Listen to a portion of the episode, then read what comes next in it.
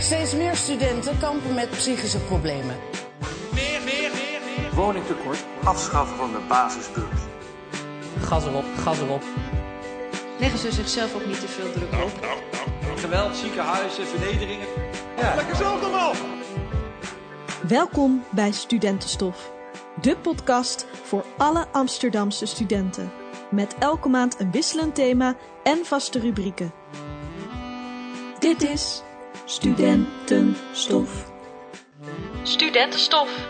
Hi, welkom weer in mijn nieuwe aflevering van Studentenstof. Je luistert naar een driereeks afleveringen over de Tweede Kamerverkiezingen. In maart mogen we weer naar de stembus om te bepalen wie er in de regering komt. Samen met mijn twee vaste gasten Hanna en Emma. En vandaag onze extra gast Cato. Waar gaan we het vandaag over hebben? Het hoger onderwijs natuurlijk. We kunnen alle kanten opschieten met het hoger onderwijs. Maar vandaag ligt de focus vooral op de hervormingen. Welke ideeën zijn er en hoe moeten we die ideeën straks in de praktijk brengen? We gaan het horen de komende minuten. Alvast heel veel luisterplezier. Cijfers en feitjes, cijfers en feitjes. Met Laura. Wist je dat de Nederlands-Vlaamse accreditatieorganisatie, NVAO, de kwaliteit van hogescholen en universiteiten bewaakt? De NVAO een keurmerk geeft voor zes jaar. Binnen de hoger onderwijssector het aantal studenten op hogescholen het meest groeide, namelijk met 10%. Alle instellingen in het hoger onderwijs een bedrag krijgen van het Rijk, de lump sum. Zij mogen zelf beslissen hoe zij het geld uitgeven. Maar ook dat onderwijsinstellingen een bedrag ontvangen voor het aantal voltooide bachelors en masters. Meldingen van discriminatie op universiteiten meer dan verdubbeld is in twee jaar. Studentenstof. Dan zijn we weer. Welkom bij een nieuwe aflevering van Studentenstof. Mijn naam is Aliel en ik zit hier samen met mijn co-host Robin, die is er voor het eerst bij. Uh, met mijn vaste gasten Hanna en Emma, die er vorige, vorige keer ook bij waren. En ik heb een nieuwe gast aan tafel, uh, Kato.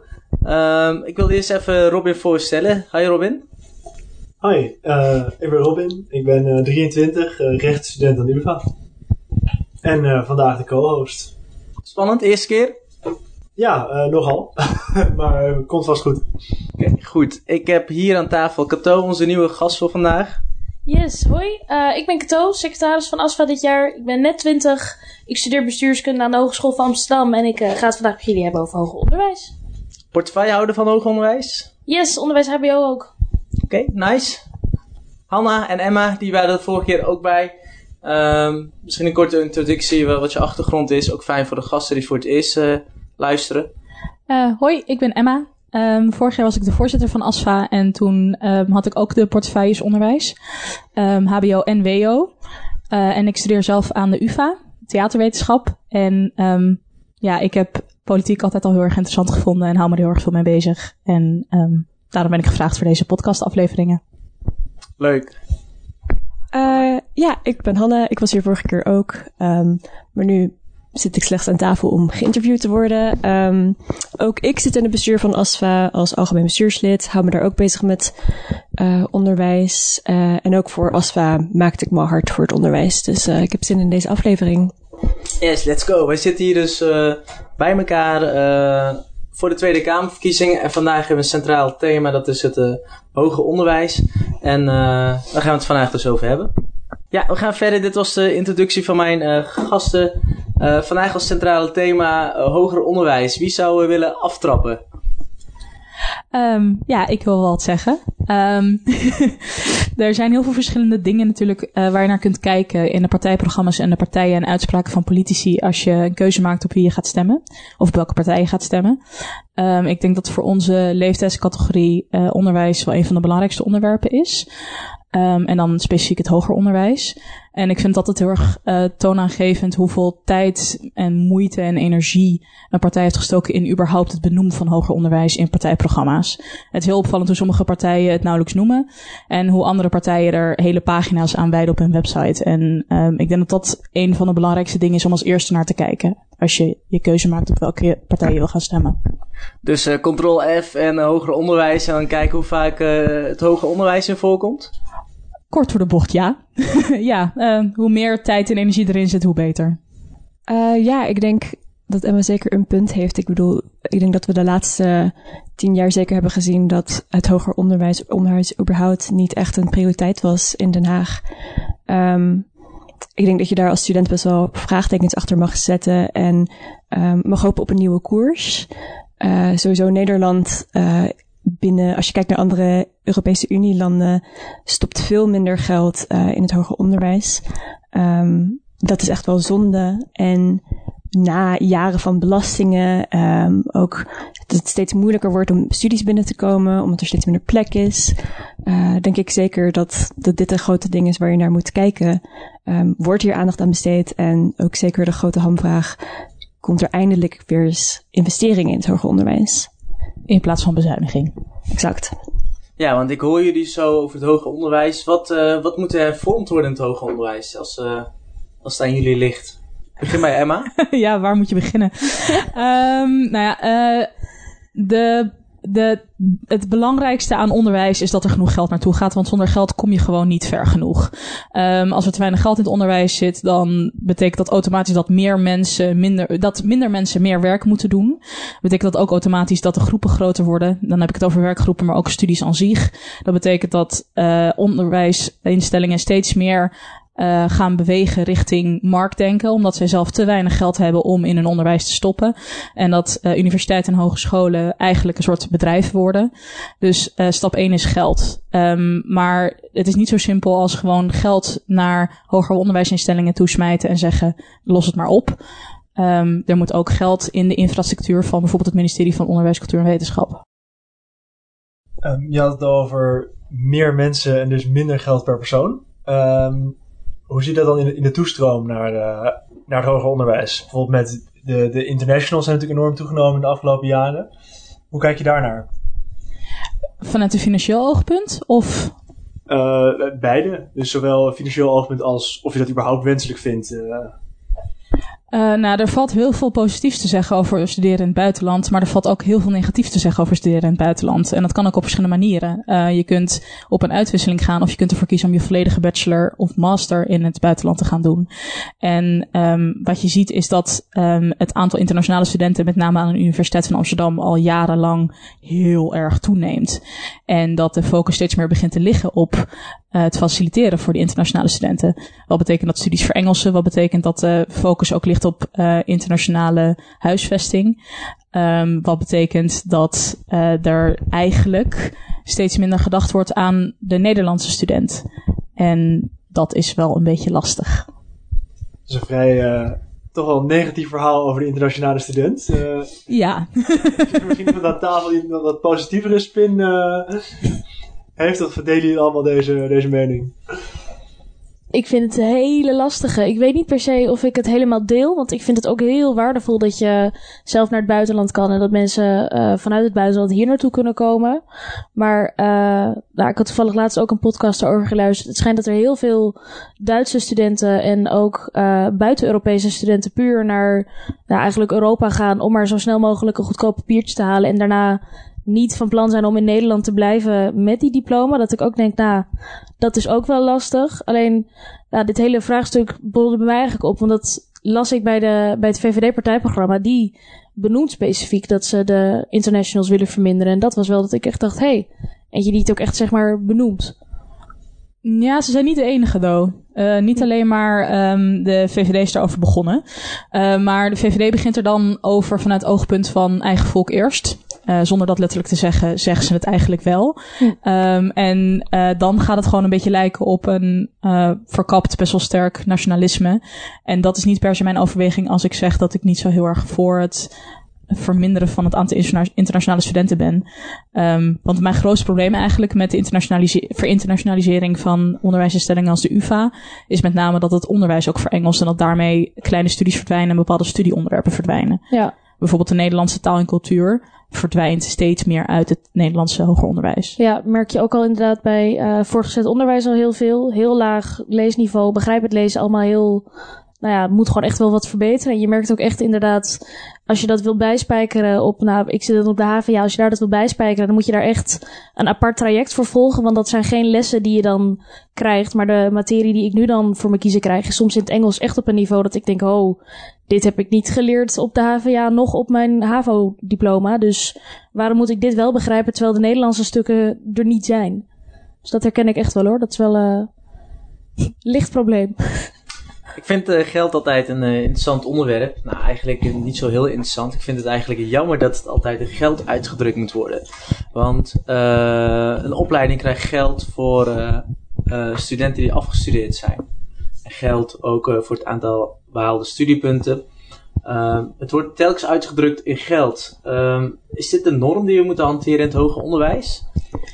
Lastige is, is dat geld een heel erg makkelijke manier is om te vergelijken. En om dingen uit te drukken in getallen. En um, bij beleidsvoering is dat helaas wel nodig. Is het nodig om dingen te kwantificeren? Is het nodig om te vergelijken? En om bepaalde eisen te stellen ook aan docenten, aan onderwijsinstellingen en aan studenten. Dus ja, dan komt het snel neer op geld, omdat het gewoon harde getallen zijn. Ja, maar toch, de financiële prikkel bij het hoger onderwijs is heel hoog. Dat ik bij voor mezelf ga twijfelen. Oké, er gaat heel veel over geld. Het gaat inderdaad per afgestudeerde student gaat er geld naar een instelling toe. En dat is een hele grote drijfveer van ook veel instellingen. Dat ik denk, is dan de focus van een instelling het, het nou, bijna het winst maken op studenten? Of zou de focus moeten zijn het onderwijzen en het leren en het, en het mensen dingen aanbrengen zonder te denken, oké, dit moet binnen die korte tijd, want dan redden we dat. Uh, er komen steeds meer studenten, er zijn niet meer docenten, dus dat is al een probleem waar je tegenaan nikt. En ik ben heel erg bang dat wanneer er ook nog zo'n financiële prikkel ingezet wordt van, hey, laten we dit zo snel mogelijk doen, want dan verdienen we het meest, dat dat voor iedereen in die molen eigenlijk heel, nou ja, onveilig, onprettig en gewoon heel hoog gedrukt wordt. Dat het een hele prestatiedruk is die eigenlijk nergens op vandaan komt. Want het gaat niet om het begrijpen van de stop. Het gaat om de papers eruit knallen en de, de goede cijfers halen, inderdaad. Ik hoor, uh, of ik zie Hanna knikken. ja, dit is misschien een beetje een slap verhaal. Maar ergens uh, denk ik zeker dat Kato enorm gelijk heeft. Dat uh, soort van die bepaalde marktwerking die we toevoegen, dat heeft helemaal geen ruimte binnen de academie. Dat is helemaal niet. Daar zouden we ons niet mee bezig moeten houden als we daadwerkelijk uh, ons willen verdiepen in ons vakgebied, als we goed onderzoek willen leveren. En het is ook wel eerder voorbijgekomen in dit gesprek dat um, eigenlijk eh, die, die diplomafabriek waar Emma het over had. Um, wat er de afgelopen 10, 20 jaar is verwacht van, van de hogeschool van de universiteit, is dat het eigenlijk steeds efficiënter gaat werken. Um, wat je misschien van een bedrijf kan verwachten, van een fabriek, maar niet van, van een hoger onderwijsinstelling. Dat ze niet hoe het werkt. Um, en inderdaad, er, er worden niet veel meer docenten aangenomen. Uh, dit is gewoon een probleem. Het loopt helemaal op de klippen. Uh, het, het soort van de getallen van burn-outs onder uh, docenten die in hoger onderwijs werken, dat is, dat is ongelooflijk. En dat is omdat we eigenlijk verwachten dat zij ieder jaar steeds sneller papers gaan schrijven en gaan nadenken, gaan nakijken en steeds in een soort van hoge getallen contact met hun studenten ja, kunnen onderhouden. Dit is een onmogelijk systeem. En ik denk, als we het hebben over internationale studenteninvoer, dat heeft zeker ook te maken met dat er niet genoeg geld is in het hoger onderwijs. Dus dan ga je maar internationale studenten aantrekken, want dan krijgen we meer geld.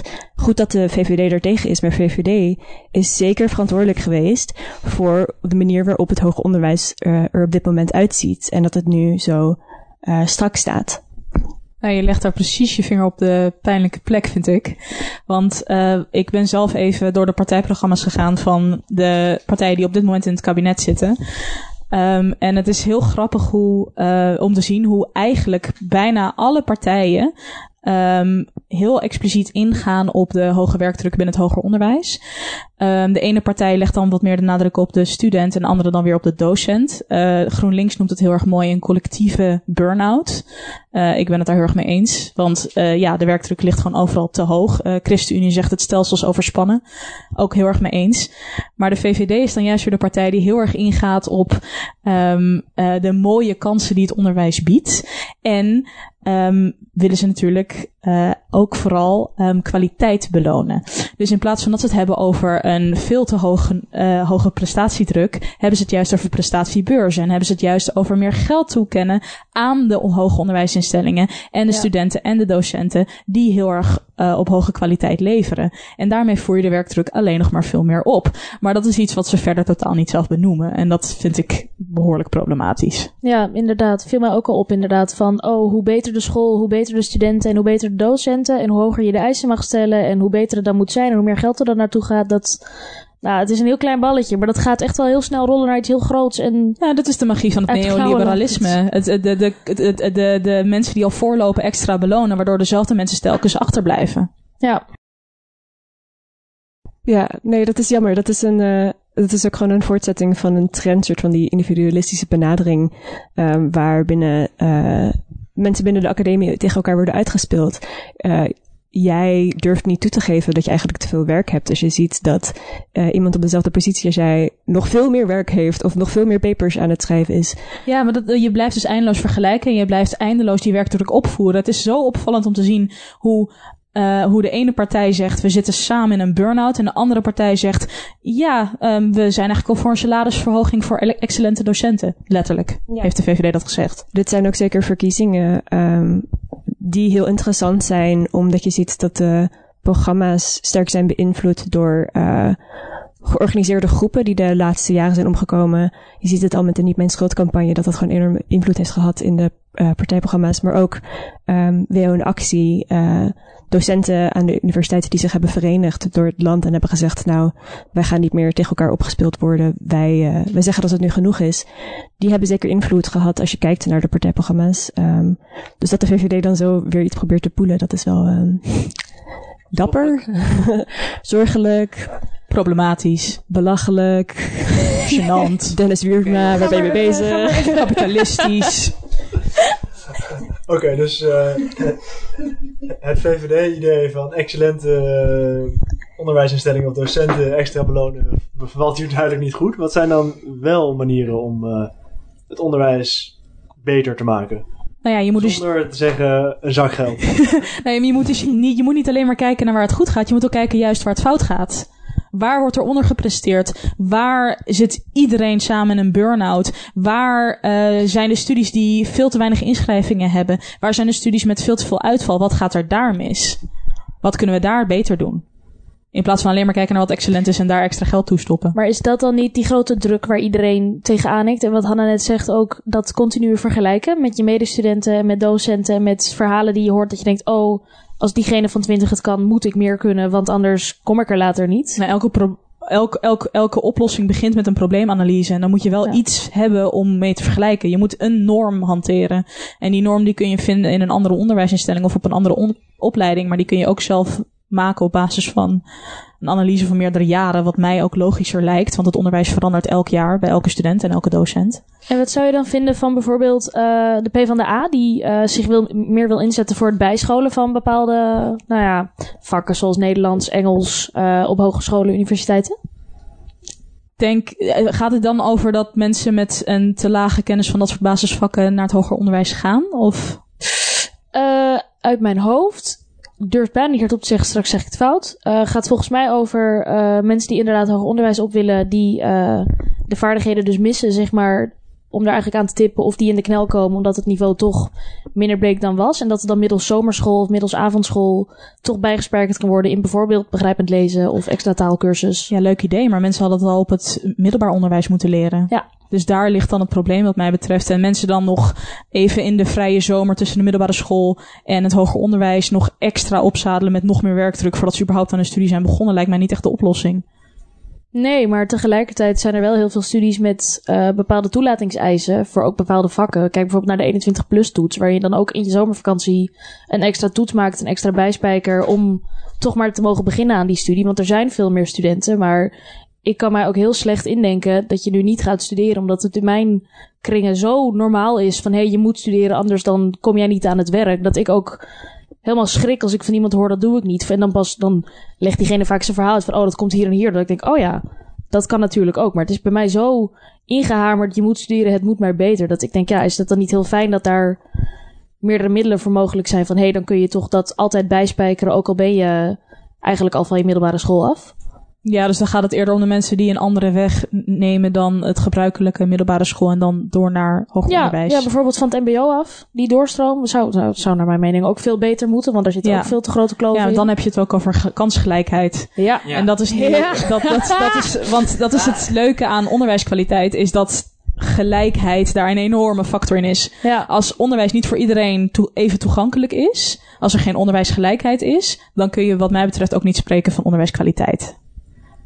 Maar even nog terug naar de vraag van, eh, van Robin. Ik vind het een eh, goede vraag. Van, hè, het is- we, we, denken en we praten altijd in geld. Maar als we, het doel is vooral om te kijken naar wat er inhoudelijk mis is op het eh, onderwijs. Eh, wat ik heel erg zie is dat we vooral op de cognitieve manier worden eh, opgeleid. Dus het is vooral leren. Ehm, is dit een idee om te kijken naar bijvoorbeeld empathisch vermogen van iemand? Of het vermogen om eh, etnisch raamwerk te creëren? Of eh, vermogen om al je kwaad te uiten? Dus meer de explosieve kwaliteiten. Is dat een eh, koers die we op kunnen gaan? Ik denk dat je eerst dan moet kijken naar misschien het wat meer dichten van de enorme kloof die wij in Nederland hebben in het hoger onderwijs tussen theorie en praktijk. Ik vind die scheiding echt te sterk. Natuurlijk valt er voor heel veel vakgebieden te zeggen dat de theoretische kant of de praktische kant echt wel een meerwaarde heeft om beter te bestuderen en ehm, dat die dus ook belangrijker zou moeten zijn in studies. Maar als ik bijvoorbeeld naar mijn eigen studie kijk, ik studeer theaterwetenschap, wij zitten op de UvA daarbij veel te veel in de theorie. We zi- zijn veel te weinig betrokken met de praktijk. En als ik dan kijk naar vrienden van mij die bijvoorbeeld aan de Amsterdamse Hogeschool voor de Kunsten studeren, zitten die juist weer vaak heel erg los van de theorie en je zit veel te veel in de praktijk. En ik zie zoveel meerwaarde in wat meer naar elkaar toe groeien. En snap eigenlijk ook nog steeds niet waarom dat niet wordt gedaan. En ik denk dat dat voor heel veel verschillende hoger onderwijsinstellingen en studies en vakgebieden te zeggen valt. Dus ik denk dat daar dan de eerste stap in zou zitten. Interessant. We gaan nu eh, de 30 stomme dingen doen met Kato. Van die dingen dat je denkt. Dat vind ik stom. Dat vind ik nou stom. De stom, stom, stom, stom, stom, stom, stom, stom, stom, stom, stom, stom. In 3, 2, 1. Oké, ik vind stom in het hoger onderwijs. eh, projectgroepen met projectmensen die niks doen. Projectleiders die eh, hun taken niet nakomen. Samenwerkingscontracten. eh, boze docenten. Knorrige docenten. eh, doorstromen naar het WO. eh, stage zoeken. Transcriberen vind ik heel erg stom van interviews. Coderen misschien nog wel erger. Ehm ehm eh, kansongelijkheid vind ik stom. De, eh, het leenstelsel vind ik stom. Ik vind eigenlijk heel veel stom. Eh, het feit dat ik een diploma heb vind ik wel leuk. Wil jij nou de volgende stom inspreken? Mail dan naar studentenstof.asfa.nl Ehm, een trend die we zien in de laatste jaren is dat er steeds minder geld gaat naar de, eh, ja, de, de alpha-studies en steeds meer richting de beta-studies en ook zelfs daarbinnen steeds meer richting de technische universiteiten. Eh, hoe kijken jullie en hoe kijken de, de partijen in Nederland eh daar tegenaan? Ja, dat is grappig. Er zijn heel weinig partijen die zich expliciet uitspreken over precies dit. Ehm, maar dat is ook weer eh, heel typisch. Ehm, de partijen die zich überhaupt meer uitspreken over ho- hoger onderwijs, die gaan dus ook over dit soort specifiekere onderwerpen praten. Ehm, met name, even kijken, ik pak even mijn aantekeningen erbij. Ja, ChristenUnie heeft hier dus heel veel over gezegd, heel veel goede dingen. Ik ging daardoor heel erg aan mijn eigen idealen twijfelen. Maar toen ging ik weer kijken naar wat ChristenUnie zei van, eh, over abortus en toen eh, klopte mijn wereld weer. maar ehm eh, ja, ehm, de meeste partijen gaan hier niet heel erg duidelijk op in. Ehm, waarschijnlijk omdat ze gewoon überhaupt niet genoeg tijd en energie besteden aan het onderwerp hoger onderwijs. Maar ja, de alfa-studies verdwijnen steeds meer. met name de moderne talen. Die worden steeds kleiner en die worden steeds minder aangeboden. Ehm, en ehm, het, ik vind het heel zorgelijk. Ik vind het zorgelijk dat vakgebieden verdwijnen. En ehm, ook zelf zit ik in een heel klein vakgebied dat het financieel steeds zwaarder heeft. En ik vind het eh, heel lastig dat het eigenlijk niet echt een onderwerp op de agenda lijkt te zijn voor ministers en voor andere politici. En eh, ik vind het ook heel moeilijk dat ehm, er eh, heel snel wordt geroepen door ehm, partijen als de VVD dat je dan maar gewoon wat harder moet werken. Of dat je dan maar een ander vakgebied had moeten kiezen. En dat daarmee eigenlijk de kous af is. Terwijl volgens mij onze minister-president zelf ook geschiedenis heeft gestudeerd. Acht jaar lang. Met een heel erg leuke studiebeurs. En omgerekend 77.000 euro schuld die gemaakt zou hebben tijdens die acht jaar. Heel top. Waarschijnlijk ook een stuk meer kans op de woningmarkt tijdens de Heel studie. top. Ja. Oh, oh, oh. Wat een stelsel. Ja, ik vind het... De partijen spreken zich inderdaad niet heel erg lekker uit over het probleem wat Robin net aankaart. Maar eh, je merkt wel dat onderwijsexperts en mensen in, in andere podcasts of in, in artikelen of in opiniestukken zich hier wel eh, nou ja, kwaad van inzien. Die het ook wel hebben over, ja, er wordt zoveel gefocust op research papers, op onderzoek, op onderzoeken eruit sturen vanuit studenten, docenten. Het gaat niet meer om het beheersen van stof of het beheersen van kennis of het toepassen, uitvoeren van kennis. Het gaat alleen maar om het op papier zetten en, en beschrijven van welke stappen je zet voor welk ja, onderwerp. Dat ik denk, ja, dat vanuit die redenering, als dat het doel zou zijn, snap ik dat er meer geld gaat naar de beta-studies. Maar als je dan naar de praktijk gaat kijken, is dat niet de bedoeling van het onderwijs. Het is niet de bedoeling om te leren hoe je een knap onderzoek schrijft. Het is de bedoeling om de kennis waar jij je zo graag in wil verdiepen, te beheersen, uit te poeten en dan daar de rest van je leven mee bezig zijn. Omdat dat is waar wij in Nederland met z'n allen voor bezig zijn. Ja, en ook een belangrijk onderdeel hiervan is natuurlijk dat eh, veel beta-studies en beta-vakgebieden een makkelijkere brug, brug kunnen slaan, ook in onderzoek naar het bedrijfsleven. Ja. En die link naar het bedrijfsleven is ook weer wat, wat positiever voor de marktwerking en, en het economische denken van universiteiten, dat nu steeds normaler wordt door gebrek aan geld. Ja. Het is allemaal terug te brengen eigenlijk naar, naar hetzelfde probleem. Het is verschrikkelijk. ik vind het echt, ik vind het bijna gênant of zo. Je merkt dat, tenminste ik merk in mijn kringen dat iedereen een beetje moet studeren omdat ze anders gewoon bij voorbaat een mislukt gevoel hebben. Dat is al een heel verknipt beeld. En dan ook de manier waarop het studeren gaat. Bijvoorbeeld ik zelf het hbo.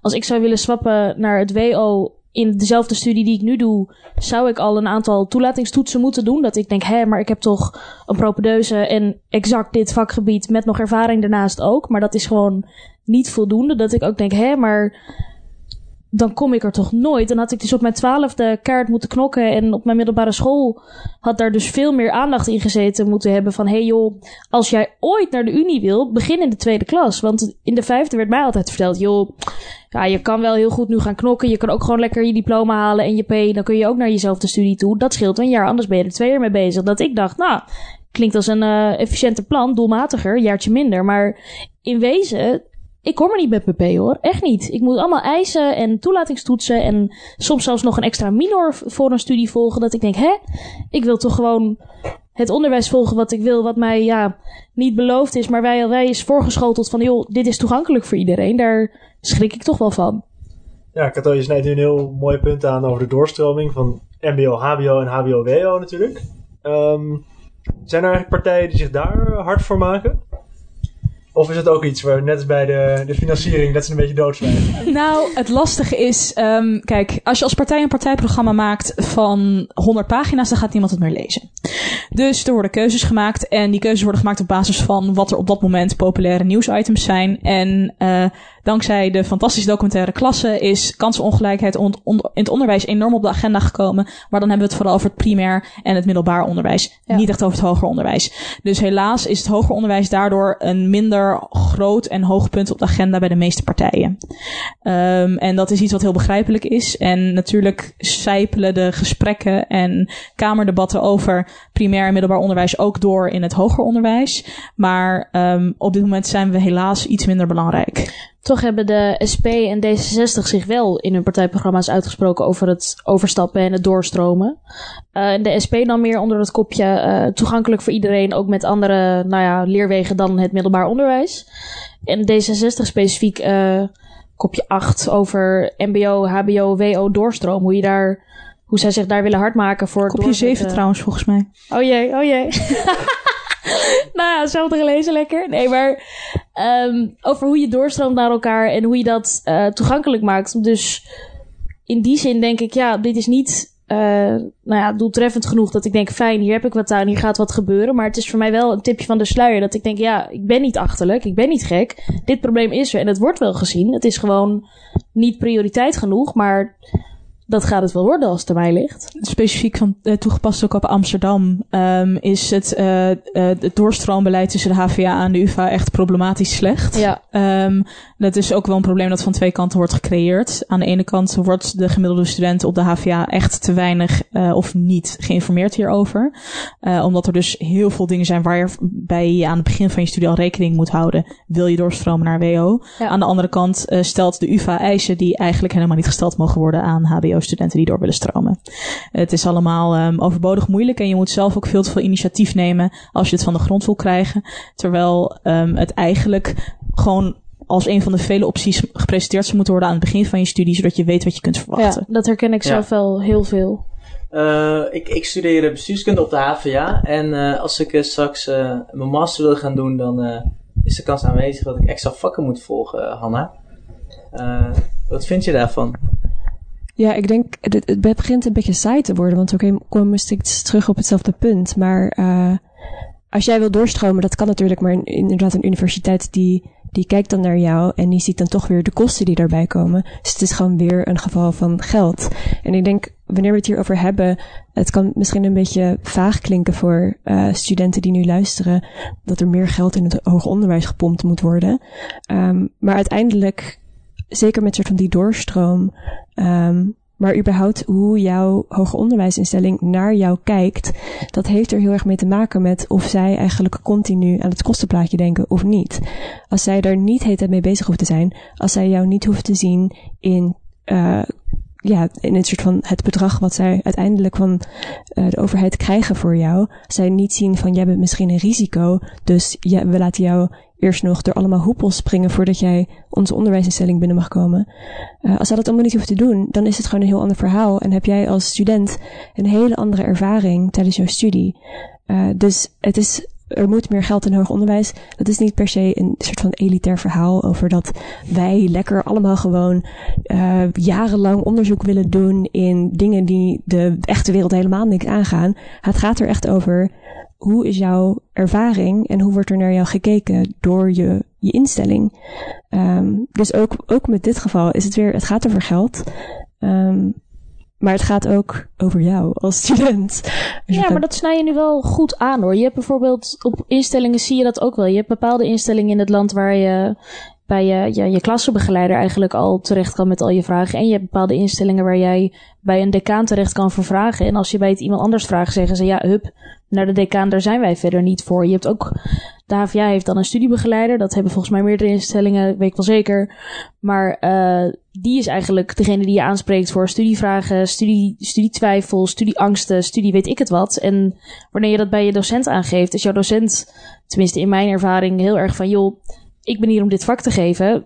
Ga naar de studiebegeleider. En dat is een systeem wat werkt, want de docenten hebben het al heel zwaar. Maar dat is inderdaad wat jij zegt heel vervelend, omdat het een, best wel een drempel is om naar iemand toe te stappen van joh, uh, ik ervaar hier zoveel moeite mee dat ik hier hulp bij wil.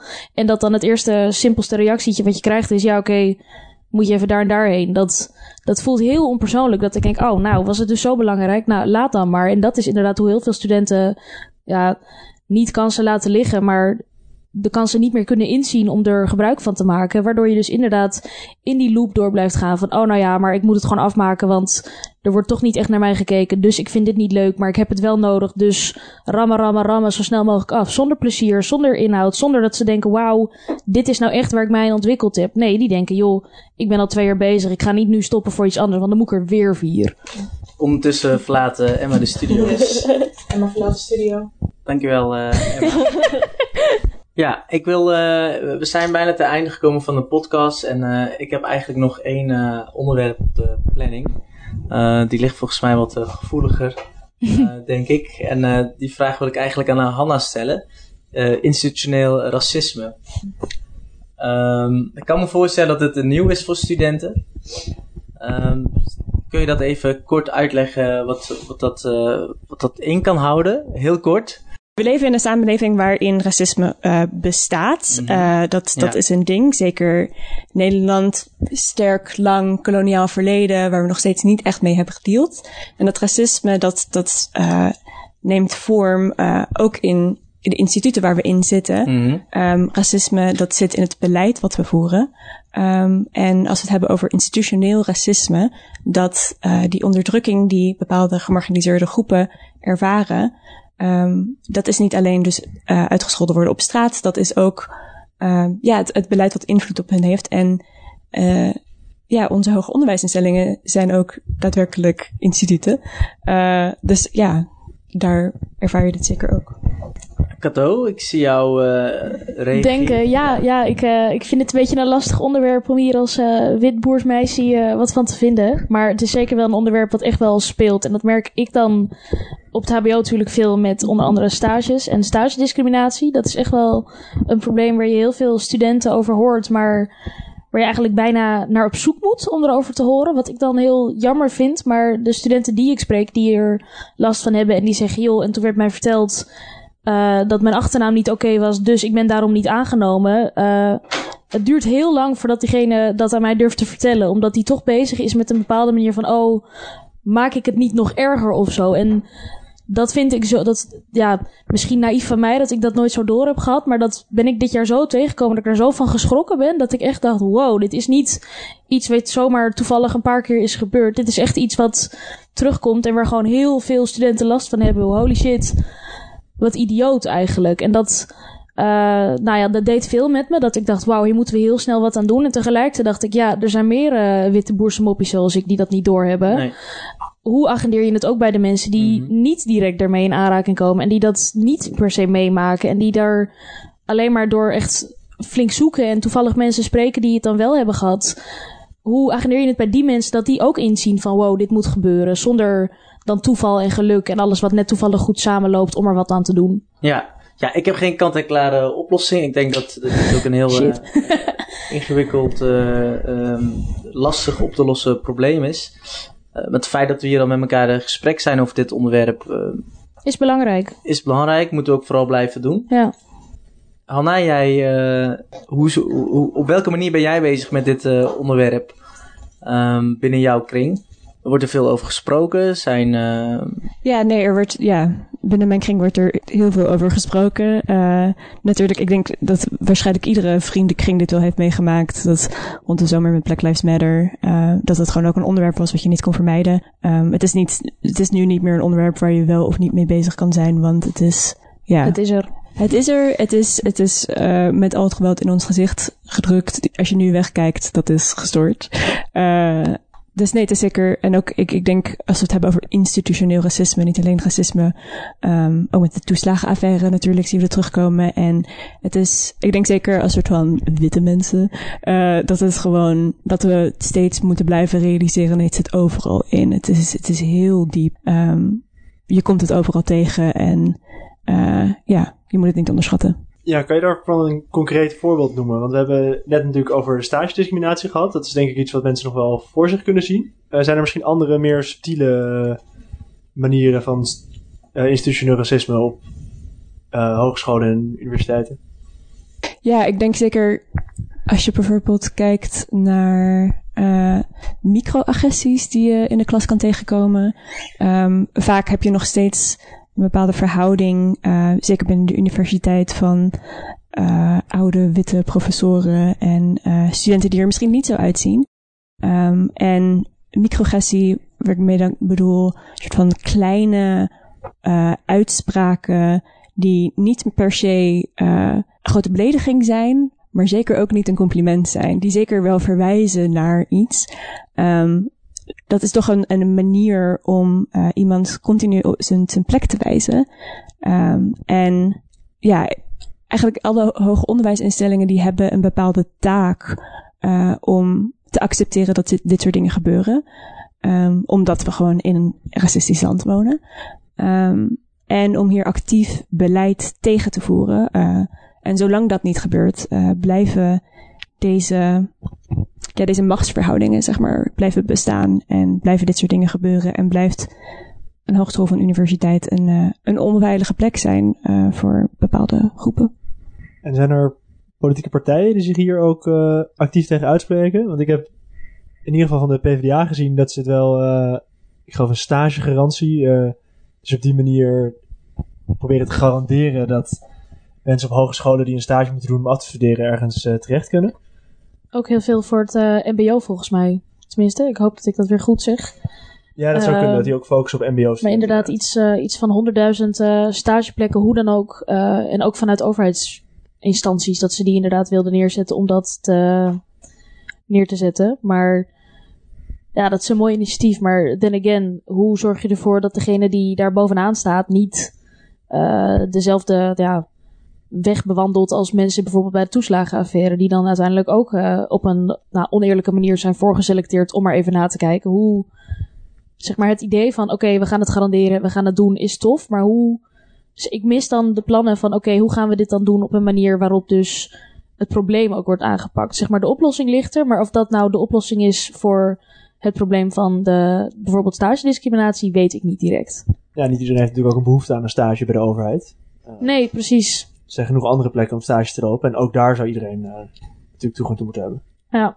Ja, ik zie dat de, de PvdA die wil eh meldpunt invoeren voor seksuele intimidatie en discriminatie ehm, op hoger onderwijsinstellingen. Dat is heel goed, denk ik. ik die, ja, Kirsten van de Hul, die is gewoon best wel bezig geweest ook met seksuele intimidatie. Zij is ehm, in, ja, zit in de Kamer voor Hoger Onderwijs voor PvdA.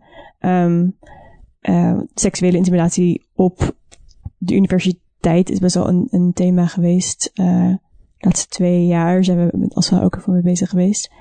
Ehm, dus ja, een meldpunt, dat is een leuk idee. Eh, ik denk, eh, het is moeilijk omdat er niet heel lang geleden is er een soort groot actieplan voor diversiteit op hoger onderwijsinstellingen. ehm, wat gewoon allemaal bepaalde de structuren verplichten, eh, is afgewezen. Dat, dat gaan we nu niet hebben. Ehm, en dingen zoals diversity officers, eh, zoals wij op de UvA en op de HVA hebben, dat, eh, dat werd gewoon niet verplicht. Ehm, en ook een soort van onderwerpen zoals ombudspersonen. dat is, ja, er is op dit moment niet echt een, een, een soort landelijk plan om ervoor te zorgen dat discriminatie niet gebeurt binnen je hoger onderwijsinstelling. Ehm, en ik heb nog niet enorm gezien bij politieke partijen dat ze daar wel een soort van ander plan voor bedachten. Ehm, maar het, het, hier en daar komt het voor als onderwerp, dus dat is eh, fijn. Is dat dan een onderwerp wat, wat landelijk wat meer, meer moet? Zeg maar meer dat de overheid daar eindverantwoordelijk is, anders dan de instellingen. Want landelijk missen we het nu dus in de partijprogramma's. Maar het lijkt mij toch niet de bedoeling dat zeg maar, de instellingen het per instelling doen. Want dan gaat dat ook een factor zijn om te selecteren welke instelling je heen gaat. Ja, ik ga nu iets heel links zeggen. Schuld van kapitalisme? Komt het hier? ik ga het alleen over de universiteit zeggen. Dat, ik laat het daarbij. De universiteit is, een, is een koloniaal instituut. Uh, dat is het. Dat is, ja, ik ga er ook heen. Weet je, je hoeft het niet per se te cancelen. Maar goed, het is zo.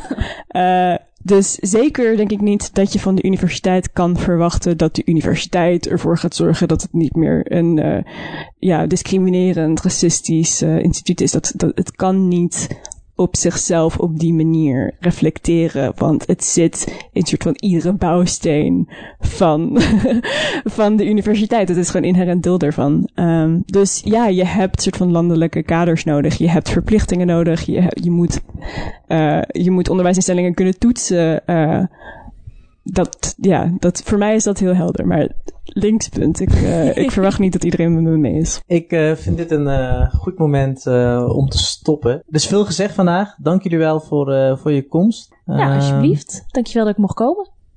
Graag gedaan. Ik had het wel leuk.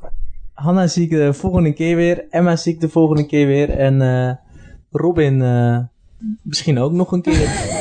we gaan nu door met de ASFA Top 20. En die gaan we doen met Kato. Het is weer tijd voor muziek.